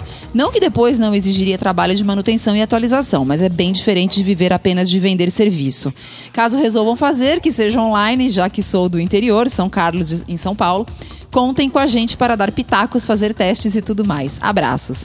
PS. Não me apresentei em comentários anteriores, mas nesse acabei citando idade, profissão e cidade. Acho que está feito. Ah, Ah, é porque é a gente tinha pedido no episódio passado para as pessoas dizerem e de onde já elas tinha vêm, né? comentado e tal. É. E aí todos damos a- as mãos ao Anderson Garcia. No momento que ele disse que ele não, não investiu na construção do produto, todo mundo, mais cedo ou mais tarde, que trabalhou com tecnologia ou com alguma coisa ligada, pensa assim, pô, podia ter Uhum. lá atrás ter inventado um app de, de, de alguma coisa tal. Todo mundo, cara. Ah, não- gente, mas se fosse fácil ficar rico, É. todo mundo ficava, né? Você vê que o nosso curso aí via EAD, nós vamos ter que fazer um EAD de Ah, curso gente, de estilo masculino, porque o pessoal tá querendo Então, mesmo. eu acho que vai ser um sucesso. A o único gente falou problema vai ser fazer porque vai ser trabalhoso, Trabalhoso pra pra caramba. burro. Pois é. Obrigado ao Anderson aí por mais um- uma mensagem dele bacana que ele mandou. A gente tem também aqui o comentário de José Vitor Koller. Ele diz: Primeiramente, parabéns pelo podcast. Gostei muito do conteúdo e da qualidade técnica. Seria legal se pudessem compartilhar por aqui imagem da paleta de cores e combinação, combinações citadas no episódio. E aí eu fiz para ele aqui uma lista gigante de eh, postagens minha que tem falando sobre combinações de cores, sobre círculo cromático. Círculo cromático é muito fácil. Você escreve no Google círculo cromático, vai aparecer 2 milhões. Você escolhe lá o que você achar mais bonito e você baixa para o seu, É, são basicamente todos iguais. Todos iguais, É. Uhum. né? Basicamente. É que tem uns que tem mais divisão de cor, né? Ele, ele tem tom sobre tom, Ah, né? eu acho esse ótimo. É, esse Então é eles legal. são mais completos. Mas é isso daí, eu coloquei aqui a- na, na postagem. Se vocês quiserem, entra lá no, no canal masculino e procurem o podcast do número 114, que vocês vão ver todas as dicas que eu dei pra ele lá de, de posts. Tem uma porrada, hein? Tem um monte aí, tem uns 10 posts aí que eu coloquei todos falando sobre, sobre combinação de cor. Outro comentário é do Thiago. Sou novo ouvinte. Oba! Estamos amealhando Ah, novos maravilha. ouvintes. Nós somos tipo Iron Maiden, né? A gente já tá Isso. velho, mas a gente tem novos Pegando ouvintes. no- novos. Descobri o podcast recentemente e realmente o conteúdo e forma de apresentar é muito bom e agradável. Como solicitado para informar se é ouvinte que reside no exterior, atualmente moro na Alemanha. Oh, inveja de você, Thiago. Na cidade de Bonn, próxima à colônia, é e o bacana lá. podcast serve inclusive para manter minha sanidade mental. com informações e conteúdo do meu querido Puta, Brasil. Vamos começar a fazer um informe sobre o Brasil pra galera que mora fora? Vai ser uma desgraça. Fazer um podcast, putz, só de conteúdo das coisas que o Bolsonaro fala durante a Nossa, semana. Meu Deus do céu, olha, Ia dar um é podcast greve, seis é horas. greve de ônibus, é alagamento, é rio, rio queimada, poluído, é treta com o presidente da França. Gente do céu, olha. Jesus. É, pois é. E Parece coisa a gente, de A gente louco. conta desse boletim informativo, não. Então, e bem-vindo então aí o Thiago, que não tem sobrenome, não deu o sobrenome dele aqui. Thiago, um abração pra você e quando a gente for pra Alemanha, a você já gente vai te visitar, sem dúvida. prepara aí o saco de dormir para duas pessoas. aí, se você também mora fora do Brasil e é ouvinte do Papagaio, pô, dá seu toque aí, cara. A gente quer saber de onde estão vindo nossos ouvintes. a Pois gente já é. sabe de alguns países é. aí. a Não, gente e eu quer- tinha recebido também pelo Instagram, teve ouvinte nosso que é da cidade de nascimento do hum, Napoleão Bonaparte, na É, França. é verdade. É, então assim, a gente, olha, a gente tá com uns ouvintes aí, nota mil. A gente tem aqui um outro recado aqui deixado pelo Roger Taka. Alguma coisa aconteceu, é tacada, comeram DA. É, comeram o DA do, do- sobrenome do- dele. Ou então ele estava escrevendo no celular e o celular corrigiu, alguma coisa desse Pode tipo. ser. É, e o Roger, que é velho conhecido aqui da gente, né? Que está lá no Japão. Sim, é, esse aí a gente já conhece há bastante tempo. Isso, ele é um dos nossos ouvintes Não pessoalmente, mas conhecemos, né, já há bastante tempo. Ele diz, mais um episódio de alta qualidade, parabéns. É realmente um prazer imenso acompanhar o conteúdo produzido por vocês. Oh. Logicamente não seria possível saberem tudo, mas é evidente que o conteúdo é produzido com muito esmero e responsabilidade. Na leitura de e-mail desse episódio foi perguntado qual a utilidade do programa para nós que imigramos do Brasil. Pois bem, para mim, todo o conteúdo produzido por vocês, canal masculino, Papagaio, YouTube, Bazar Pop, é essencial para ter referências de moda na atualidade. E não só isso, mas também sobre comportamento, tendências e outros assuntos sempre interessantes abordados por vocês. Muitas vezes usei o canal masculino como guia para ter ideias de como me vestir em ocasiões especiais, bem como já usei o Bazar Pop para ter ideia de do que comprar de presente para a esposa. Opa! Apesar de alguns conteúdos terem o Brasil como alvo, no geral, todo o conteúdo abordado tem essa dinâmica global. Bom, aproveitando o comentário também para deixar um elogio extra para esse bloco de relógios. Tenho um certo fascínio por essas pequenas máquinas e pouco dinheiro para desfrutar de todas as engenho- engenhosidades. Todos nós, né? Pois é. Não é? Acho que por se tratar de relógios icônicos, me parece que faltou talvez o principal de todos eles, que inclusive teve o dedo de um brasileiro na história, o Cartier Santos, que a gente já falou dele, por isso que eu não coloquei ele na lista. É verdade. A gente falou dele já quando falou em de Santos Dumont. episódio, Sim, sim. Aqui já faz tempo, né? Homens de respeito Santos É. Dumont. Então ele acabou não entrando na lista e como já tinha um Cartier, eu também achei que não precisava repetir. O Ricardo chegou até a mencionar o Cartier Tank, mas penso eu que o Santos teve um papel fundamental nessa história toda. Sim, é verdade, não tiro todo o mérito do Santos. Ele é um relógio icônico também, com toda certeza. Aliás, como curiosidade, no Japão é um dos relógios que sempre estão em alta. Olha isso. Algumas lojas da Cartier por aqui têm um espaço dedicado com histórias para o Santos. Olha, Olha que, que, da hora. lindo, gente. Então no Japão também devem acreditar que Santos Dumont é o, o inventor é do o avião. inventor do avião Só e nos não Estados os irmãos Unidos. Wright. A gente sabe que no Japão, no Brasil e na França é o Santos Dumont. Poxa, Que é os lugares que, que, Que importam. Que importam. Se a gente conquistar a China, ninguém segura. a gente tá trampofóbico, né? Não, se conquistar a China, ninguém segura. Acho que também faltou mencionar o Patek Philippe.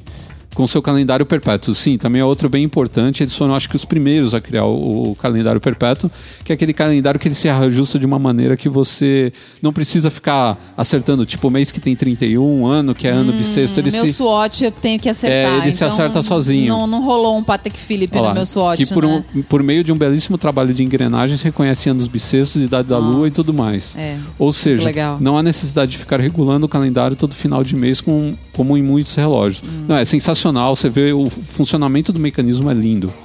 Sobre os relógios coloridos que trocavam de pulseira, acho que hoje em dia temos os smartwatches de entrada, que tem essa, esse lance de trocar de pulseira. É verdade. Que tem um uso parecido, por, é, por exemplo, o Mi Band, da Xi- Xiaomi. Xiaomi, né? Ah, eu não sei falar o nome dessa Xiaomi. marca, não, gente. Desculpa. Aliás, acho que não só vocês deveriam fazer mais episódios sobre relógios clássicos, luxuosos e funcionais, como também abordar esse novo capítulo da história em que marcas tradicionais fazem esse novo mercado ao lado das empresas de tecnologia com os smartwatches. Na verdade, tem inclusive empresas tradicionais fazendo smartwatch. Né? A Tag Heuer faz smartwatch também. A Montblanc, A né, Montblanc lançou faz há também. tempo, tem é. várias que estão fazendo smartwatch também. A gente já também já falou de smartwatch, né? Mas no futuro eu acho que a gente vai voltar a falar de novo, porque eles estão evoluindo, estão mudando, estão lançando novos modelos. Então eu acho que a gente tem capacidade de falar mais deles é, em um futuro próximo. Para encerrar aqui o último e-mail da, dessa edição, que enviou foi Eduardo Arente e a Bárbara que vai ler. Olá, Ricardo e Bárbara. Meu nome é Eduardo Arendt, tenho 26 É anos. Arendt? É. Tenho 26 anos, sou estudante de publicidade e propaganda. Estou no terceiro ano 3 de 4? É Seria isso, isso? É, bom, 3 barra 4. Virou um três quartos, É, né? e trabalho em uma emissora de TV há quase 7 anos. Olha que maravilha. Escuto o podcast de vocês há muito tempo, mas como sou meio perdido com relação a tempo e espaço, peço desculpas pela falta de precisão. Venho aqui pedir que vocês comentem sobre moda retrô, anos 90, que está em voga, mas não dá pra chamar anos 90 de moda retrô. Ah, é, não é, né? Bom. A gente, a gente gosta de chamar de retrô de coisa mais antiga, Hum, mas é. se você for ver, é retrô sim. Bom, é algo que mesmo tendo vivido a época, eh, não condiz muito com o meu estilo, que é mais clássico, mas como um futuro publicitário, acho importante entender mais sobre esses fenômenos. Outra coisa, também gostaria de saber a opinião de vocês sobre as roupas lançadas pela Billie Eilish. Billie Eilish. Eilish? É um I isso? Gente, eu tô péssima pra ler. Outra coisa, também gostaria de saber a opinião de vocês sobre as roupas lançadas pela Billie Eilish. Olha, gente, eu não sei se falo o nome dessa menina desse jeito, tá? Porque eu até ver todos esses links aqui, eu nunca tinha ouvido falar desse ser é. exótico. Bárbara está numa bolha. Tô vivendo na tá bolha, na toca do coelho. Não, gente, sério, nessa, nesse quesito, realmente, o que não me interessa, eu não vou atrás. Que é o novo fenômeno musical atual, principalmente sobre essa camisa verde-limão. Ela mandou uma foto que em estão anexo. enviando a foto em anexo. Ela tem uma loja com a sua coleção com roupas bem coloridas. PS, estou escrevendo esse e-mail enquanto espero meus sanduíches ficarem prontos para levar para a aula amanhã cedo. Ah, acabei de ouvir o último episódio do podcast de vocês, maravilhoso como sempre. Peço que nunca parem, vocês fazem a diferença. Abraços, Eduardo Arendt, como Hannah Arendt. Ah, daí, Ah, ah. sim, gente. Então. Mas só pra Lá vem o alemão de novo, alguém vai me Isso. corrigir dizendo que a minha pronúncia tá errada, mas desculpa, não está e acho que ele mesmo vai poder dizer que não está, né? Eu não sei, eu posso falar o que, que eu achei dessa menina? Essa Pode. menina é um show de horror, na minha opinião. Eu acho, a, a, pra mim, essa menina ela é um grande buraco negro de tudo. Eu acho que ela suga a energia das pessoas. Ela é um vampiro de, de emoções. Eu acho a, a música dela tão tosca, tão pobre, tão triste. É, é uma tão- reciclagem ou uma cópia de coisas que já apareceram aí antes. Que eram nem a- bem a, melhores. é, a primeira música que eu ouvi, que eu vi, fui ver agora, porque de boa, eu não sabia quem era essa fulana aí. É, pra mim é uma versão ruim da Lorde. É, ela é tipo a Greta Van Fleet da Lorde. Deus me livre. Greta Nossa, Van essa Fleet- então, essa banda eu tenho vontade de Greta chorar. Van Fleet é um Led Zeppelin piorado e a, a é. Billie é uma Lorde piorada e dá vontade de você se Não, matar. tadinha da Lorde, não dá nem pra comparar, assim, porque eu não era fã de Lorde. Não, também não. e- mas acho que a menina tinha vários méritos, assim, em termos de vocal, de presença, de um monte de coisa, assim, tinha um jeitão diferente. E essa menina aqui, pelo amor de Deus, essa roupa verde-limão horrorosa. Mas enfim, isso aí é realmente os anos 90, né, gente? E assim, quem ouve nosso podcast há muito tempo sabe que a gente fala mal da gente moda dos anos os 90 há muito 90 é tempo. uma porcaria. A gente viveu, acho que, assim, o, o auge da minha vida, sei lá, adulta, não dá pra dizer que foi o auge, né? Eu não sei o que eu tô vivendo agora. Mas eu vivi nos anos 90, foi meu tempo de faculdade. E assim, são roupas que, gente, eu não quero repetir de jeito nenhum. Eu me recuso a comprar. Aliás, faz um século que eu não compro roupa. E eu vou continuar gastando todas as roupas que eu tenho até elas sumirem no ar, porque não dá vontade de comprar roupa. Essa moda nos 90 larga, sem, sem, sem shape, sem caimento, isso é deprimente. Isso era feio nos anos 90 Isso é mais feio hoje, que a gente conheceu coisas melhores aí nos anos 2000.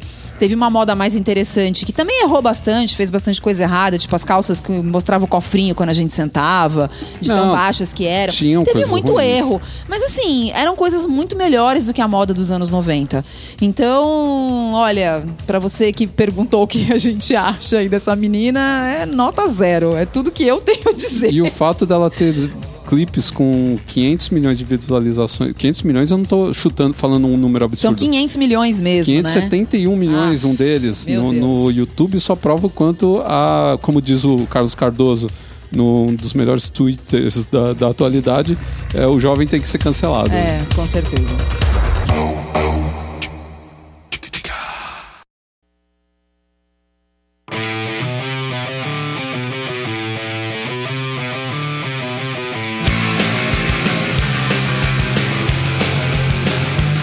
Para finalizar o nosso podcast, como sempre, a gente tem uma dica de algum tipo.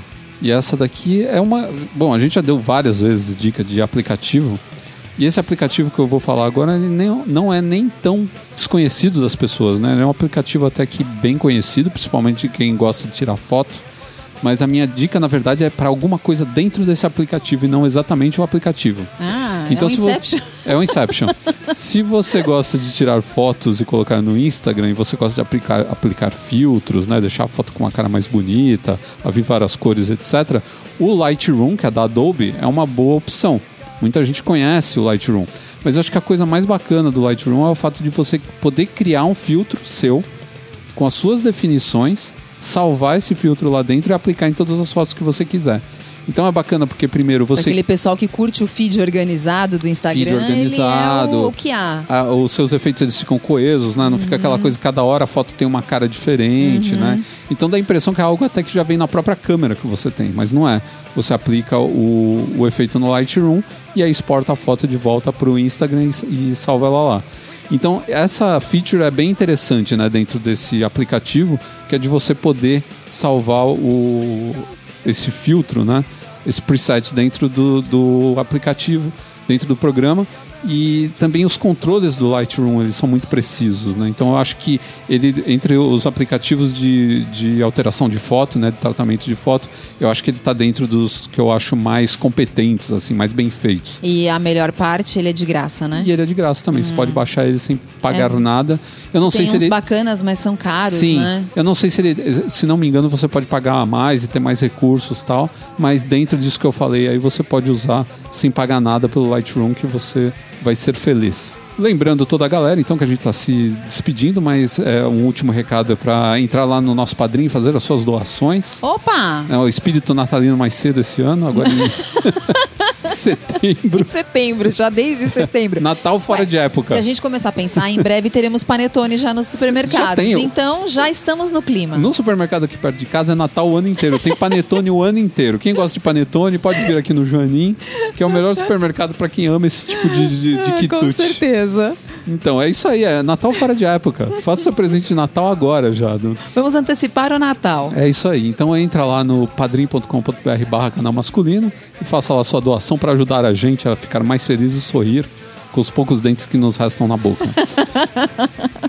Então eu agradeço a todos aí pela companhia, por estarem ouvindo a gente. Em breve mais podcasts para vocês. Um abraço a todos e até mais. Tchau.